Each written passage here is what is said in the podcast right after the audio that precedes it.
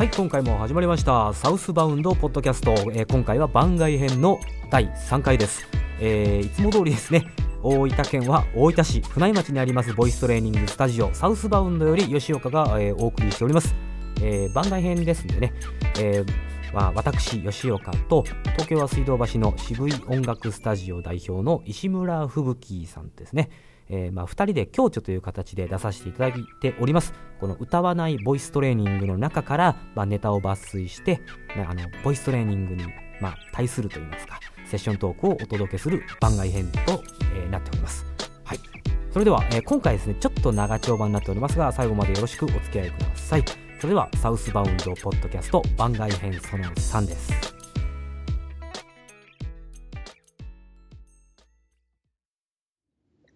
はい。それでは、サウスバウンドポッドキャスト番外編その3です。えー、本日も渋い音楽スタジオ石村吹雪さんと一緒に、はい、して いただきます。よろしくお願いします。よろしくお願いします。ギターがいないとつかないんです。今日はギターを持って、はい今までいかに自分が落ち着いていないかとよくわかりました ね。ギターが、私はギター友達です、ね。はいわかりました。はい。はいでは、じゃあ、合間合間にギターの音が入りながら、ギターの音で書き消されないようにしてください。お願い,、そうですね。お願いします。気をつけてと思います。はい。えー、それではですね、今日の、まあ、テーマはいといいますか、あのーまあ、こういった質問が、えーございましたということです。あのー今、45歳です。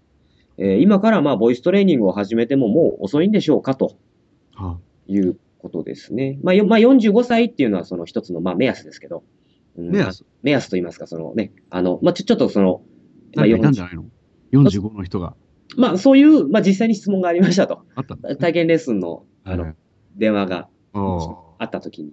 はいそこから持ってきてるわけですね、これはね。そうです。はいまあ、まあ一つの目安として、まあその、ね、若者っていうことではなくて、まあその40、50、60と、で今から始めてもどうなんでしょうかねというような、うんうん、まあ質問なんですけど、まあその、まあ、まあ遅いんでしょうかといううんところで、まあ何が遅いのかというところもあるとは思うんですけど、どうですね？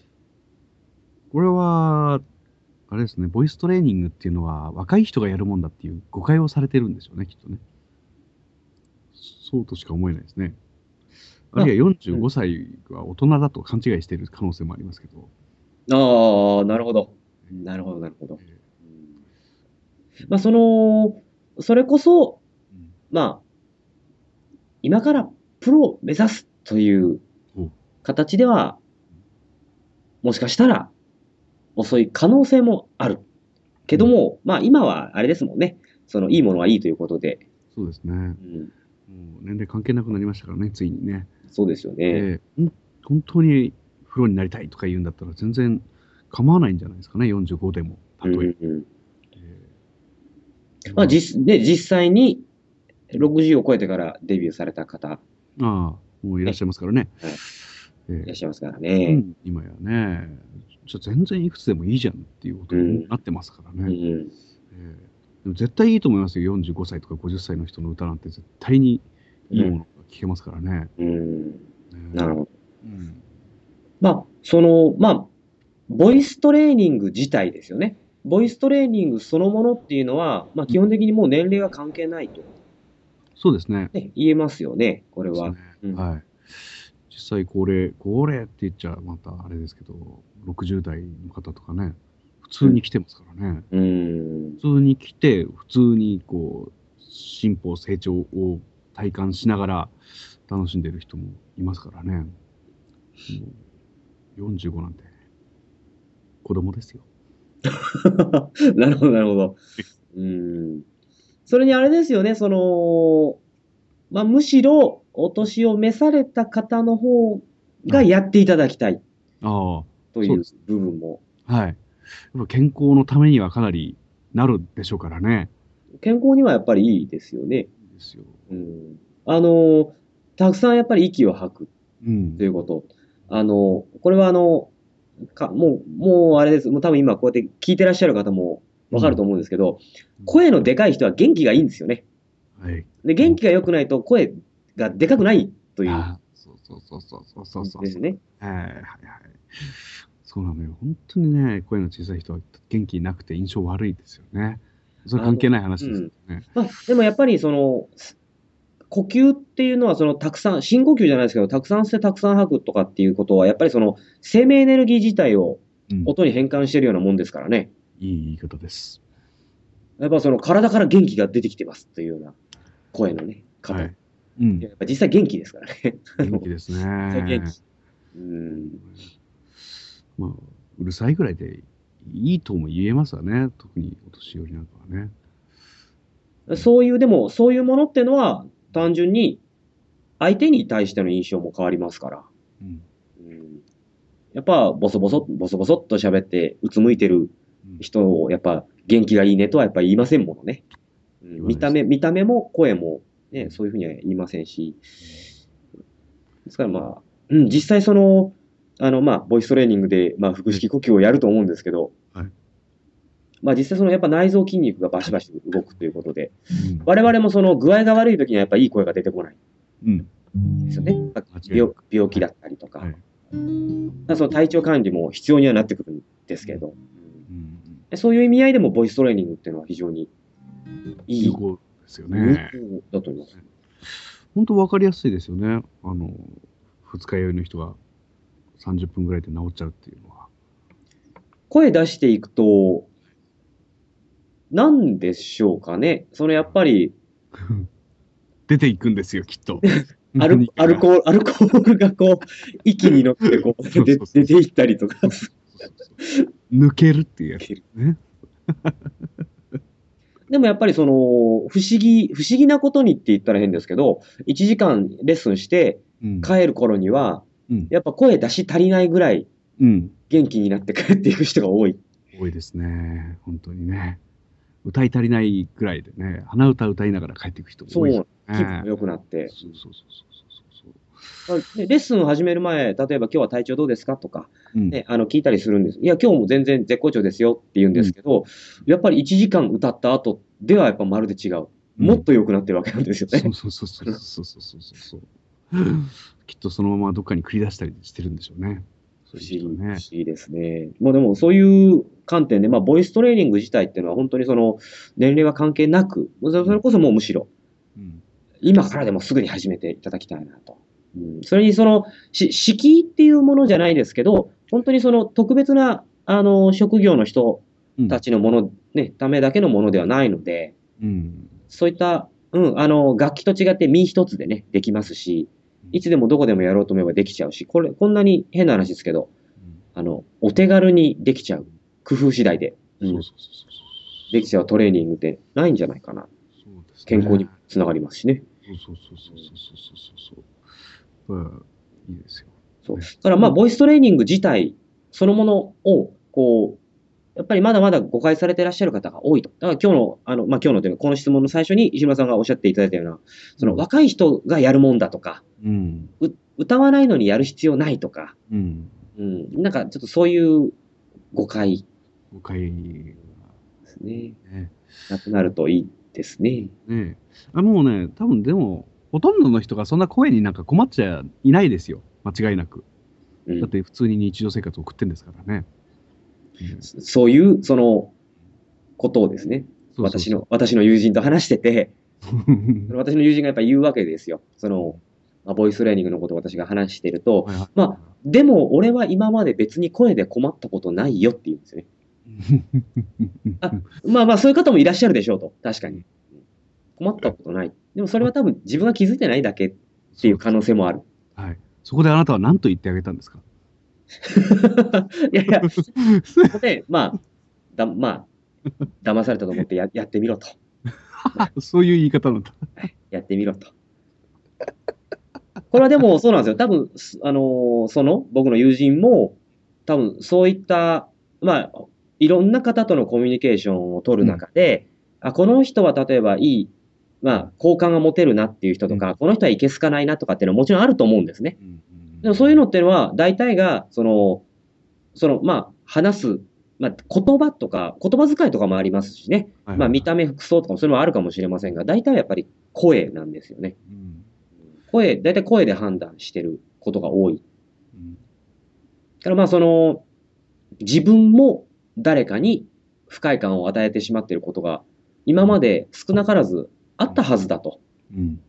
それは君は分かってるのかい？と。そうですね。そういう部分で損してるんだよっていう。ということを言ってあげたわけだ。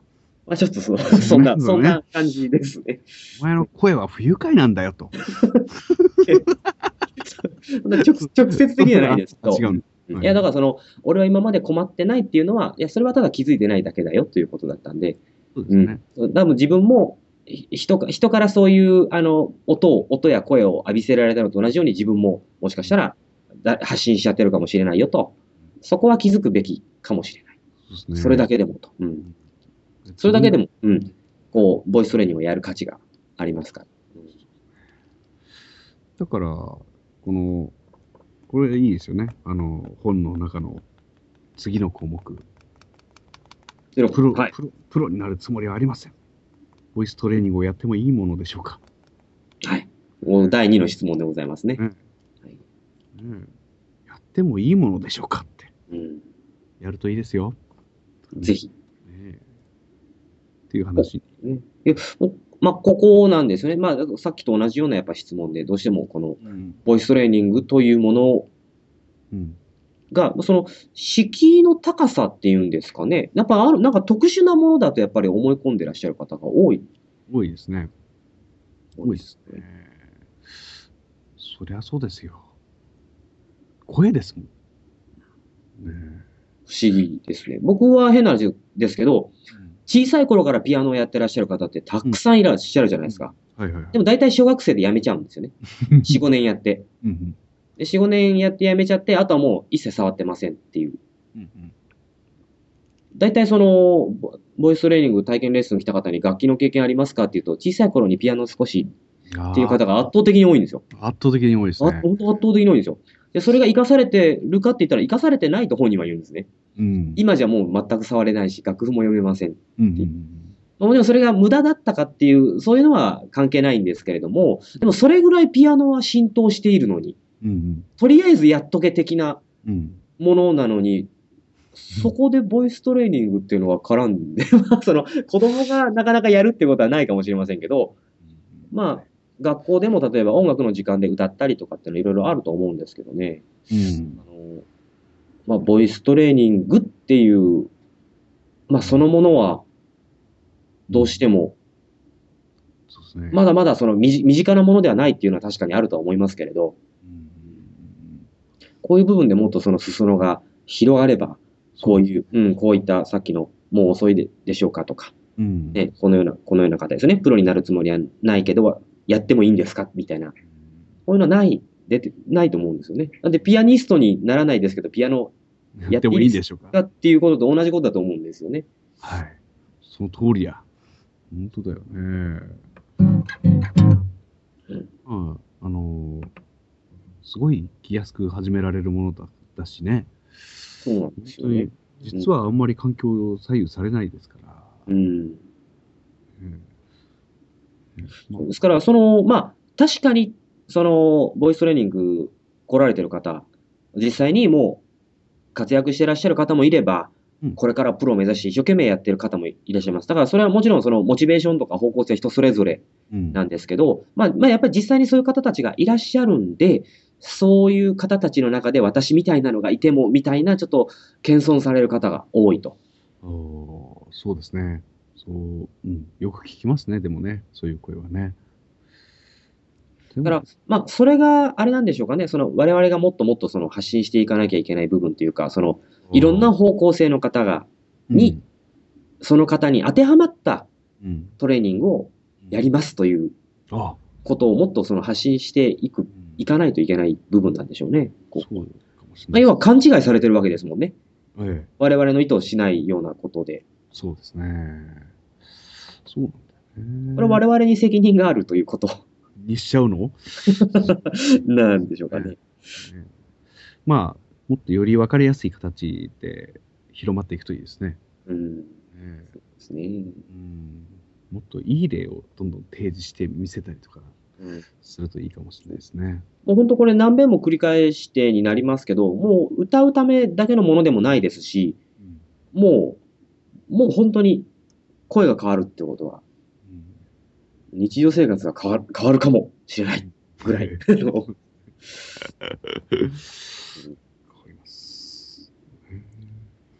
まあ、ぜね。まあ、ぜひやっていただきたいですよね。まあ、でも興味があるっていうことですもんね。こういう質問をいただく。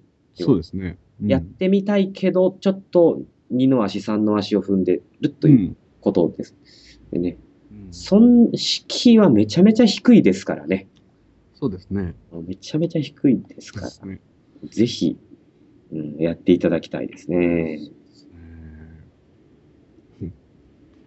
はい、それでは、えー、3つ目の、今日の最後の質問なんですけど、はい。あの、えー来週末のですね、あまあ、ちょっと時期がずれるんですけど、来週末の忘年会でカラオケを歌わなければなりませんと。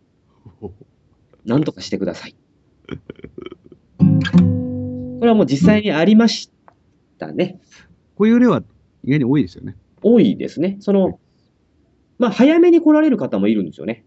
2ヶ月、うん2ヶ月ぐらい前とか、はいはいはいはいるんですけど、忘年会に向けてということで。い。はい。やっぱり僕が今まで経験した中で一番早かったのは8月ぐらいかな。8月から8月から。4ヶ月の余裕を残して。そうそうそうそう。っていう人が来ましたね。だからこの方は、来週末なんですよ。ねえ来週末。まあ、多多く見積もっても10日ぐらいしか多分余裕がないんですよね。そうですね。極めて追い込まれてますね。この人は。はい。だからこれど、どういう気持ちで、まあ、来られてるか、こういった質問を、あの、うんされてるかっていうのをもちろん探らなければいけないわけ。そうですね。だから単純にその歌のコツ、うんはいコツ歌のコツ的なものを教えてくれと言ってるのか、まあその10日間でも歌そのものが上手くなるようなやり方というか、そのちょっと自分の今までの歌い方を変えたいとか、なんかそういうのがあるのかなと。でも大抵は、あのーすごい強い苦手意識のもとに発せられてるわけですよね。うん。ね。うん。多分。ですね。これかわいそうですよね。あの、まあ、結局歌わなければなりませんという、この辛さですよね。やりたく、やりたくないのにうんっ。ていう気持ちがあるよくわかる。よくわかるよ。大変ですよね。いや、本当は楽しめればなんてことはないとはもちろん思うんですけど、要は楽しめないけどやんなきゃいけない。うん。ここがやっぱりきつい、辛いところ。辛いですね。まあね、本来やりたくないものはややらなくていいじゃないかと思ってしまいがちなんですけど、そういうわけにもいかないと。うんここが辛いところですよね。本当、かわいそうな人っているんだなと思う思いますね、これね。来るもんね。よく来るもん。うん。本当。いいじゃん。最悪行かなければとか言っちゃうんですけどね。忘年会とキャンセルそうそうそうそうドタキャンで。最悪。そうそうそうそう。いう方法もありだと思います。一時的な逃げの術として。そうそうそうそう。はいあり、ありだと思います。あれですよね。それ以外でね、どうなんとかしてくださいって言われたら、や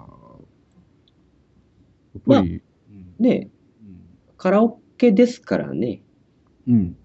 だから、腹をくくれば済むことですよね。くくれない。くくれない。うんねえ、いやー、すごい恥ずかしいんだろうね。なんか想像するだけで俺もう汗がこう手に滲んでくるぐらいですよ。絶対僕なら行かないもん。やっぱり苦手な方っていうのはやっぱり苦手ですからね。うん。こういうのは本当に。うん。うんねまあ、あのーまあ、具体的なと言いますか。はいじゃあちょっと技術論的な部分で、え。うんうんうん。ね、なんとか、ね、なんとかしてくださいってことなんで、うん。なんかこう、ありますか？そうですね。大大抵歌苦手にしてきてる人っていうのは、歌うときにもう極度の緊張を伴って出しているですね。うんで、それが音が外れてたりなんかして、こう、人に笑われたりとか、そういう経験をこう積み重ねてきてるわけですから、あの、本当にて傾向としてはね、あの、よく似てるんですよ。あの声出してないんです。ですから、はあ、はあはあ、なるほど。うん。声出してないっていう状態なんですね。よあの、キュキュッと喉締め付けて、うんうん声出てないんですね。その状態は非常に音程も実は取りにくいし、不安定な状態になりやすいし、いつもなら出る高い音が出ないとか、低うんい音が出ないっていうふうになりやすい状態になってるんですよね。だからそこを、えー回避するための方法を、まあ、とにかく今夜から10日間頑張れと。まあうん僕の場合はそういうふうに言ってますけどね。からその、まあ、あれですよね、それこそさっき言った健康増進の話でもありましたけど、あの、うんとにかくたくさん吸って吐いてない。うん。で、うんもちろんその緊張で喉が閉まって気管が、うんえー詰まってるがゆえにうん、吸うのも辛い、吐くのも辛い。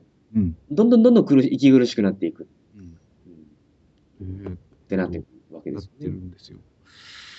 だから、本当あれですね。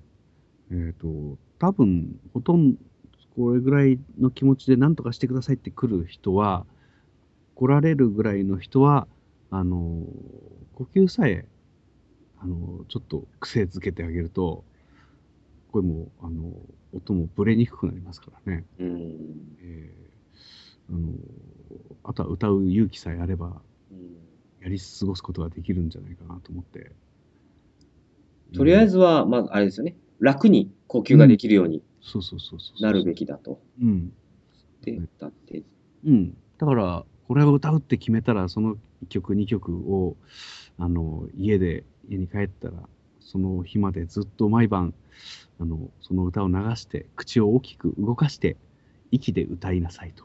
うーん。一晩3回歌っておきなさい。息だけで。っていう。そうね。声に、声にはせずに、息だけ。けで歌ってみると。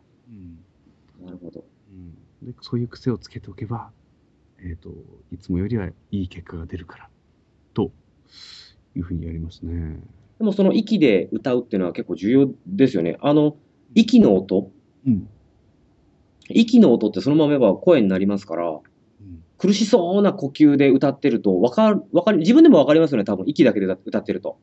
苦しそうな息になってる。はいはいはい。吸うのも吐くのも苦しそうな息になってるんで、多分自分でもなんかハッと気づくのかな。うん。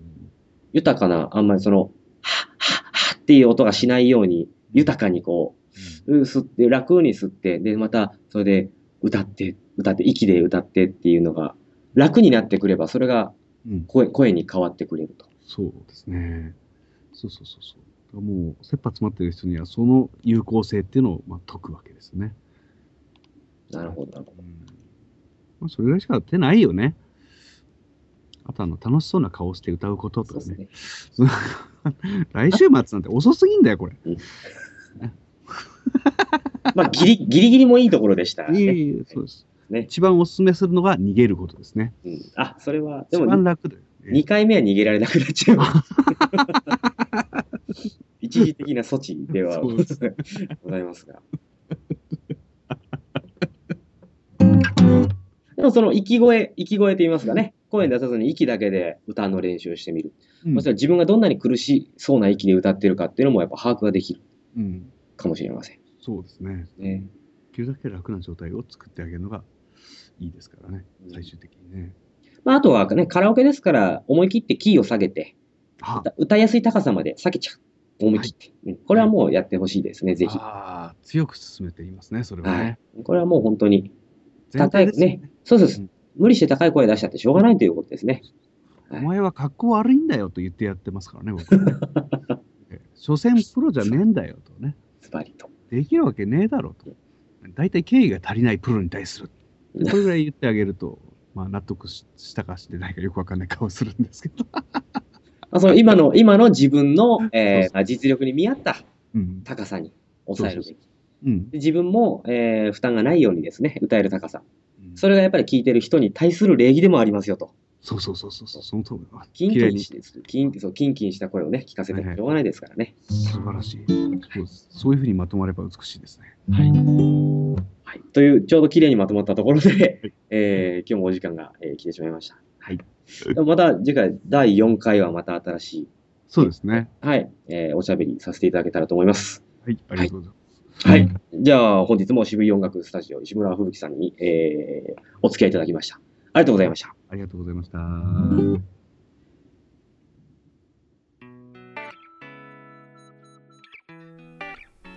はい、今回もいかがでしたでしょうか？えーまあ、今回のまあ質問っていうのは、結構まあ皆さんがですね、まあ、その思ってらっしゃるような内容なんじゃないかなと思います。あの一番多い質問なんですね。まあ、あの最後の忘年会というのは、あのまあまあ、よくある事柄かもしれませんが、あのちょっと特殊な内容にはなっておりますが、あのまあ、45歳っていう、まあ、ちょっと具体的な年齢でしたけど、あのむしろ本当にお年を召した方にこそ、まあ、やっていただきたいということ。でもちろんそのプロに、ね、ならないからといって、やっちゃいけないわけでもないです。あの私がその、えーまあ、中でお話しさせていただいたように、あのね、ピアニストにならないのにピアノやっちゃいけませんかっていうのと多分似たような考え方になるんじゃないかなと私は思ってます。もう本当にその敷居っていう部分では本当にもうめちゃくちゃ低いものですんで、もう本当にまあお気軽にやっていただきたいですし、まあ、本来そのボイストレーニングというものは、まあ、トレーナーにこうずっと一緒についてもらってやるものではなくて、まあ、自分がこう工夫してですねいろいろあの歌の練習してみるとかっていうことでもあのボイストレーニングになってますんで、まあ、あのそのまあやり方とかですね、まあ、自宅でできるトレーニング方法とか、まあ、そういったいろんな引き出しをトレーナーが持って皆さんにご提案をするということだけです。なのでぜひあのまだちょっとやってみたいなと思ってる方はもう本当にぜひやってみていただけたらなと思います。はい。えーそれではですねまたあの次回も本の中からネタを抜粋して、えーお届けしたいと思います、えーどうも最後までお聴きくださりましてありがとうございました。ボイストレーニングスタジオサウスバウンドの吉岡でした。ありがとうございました。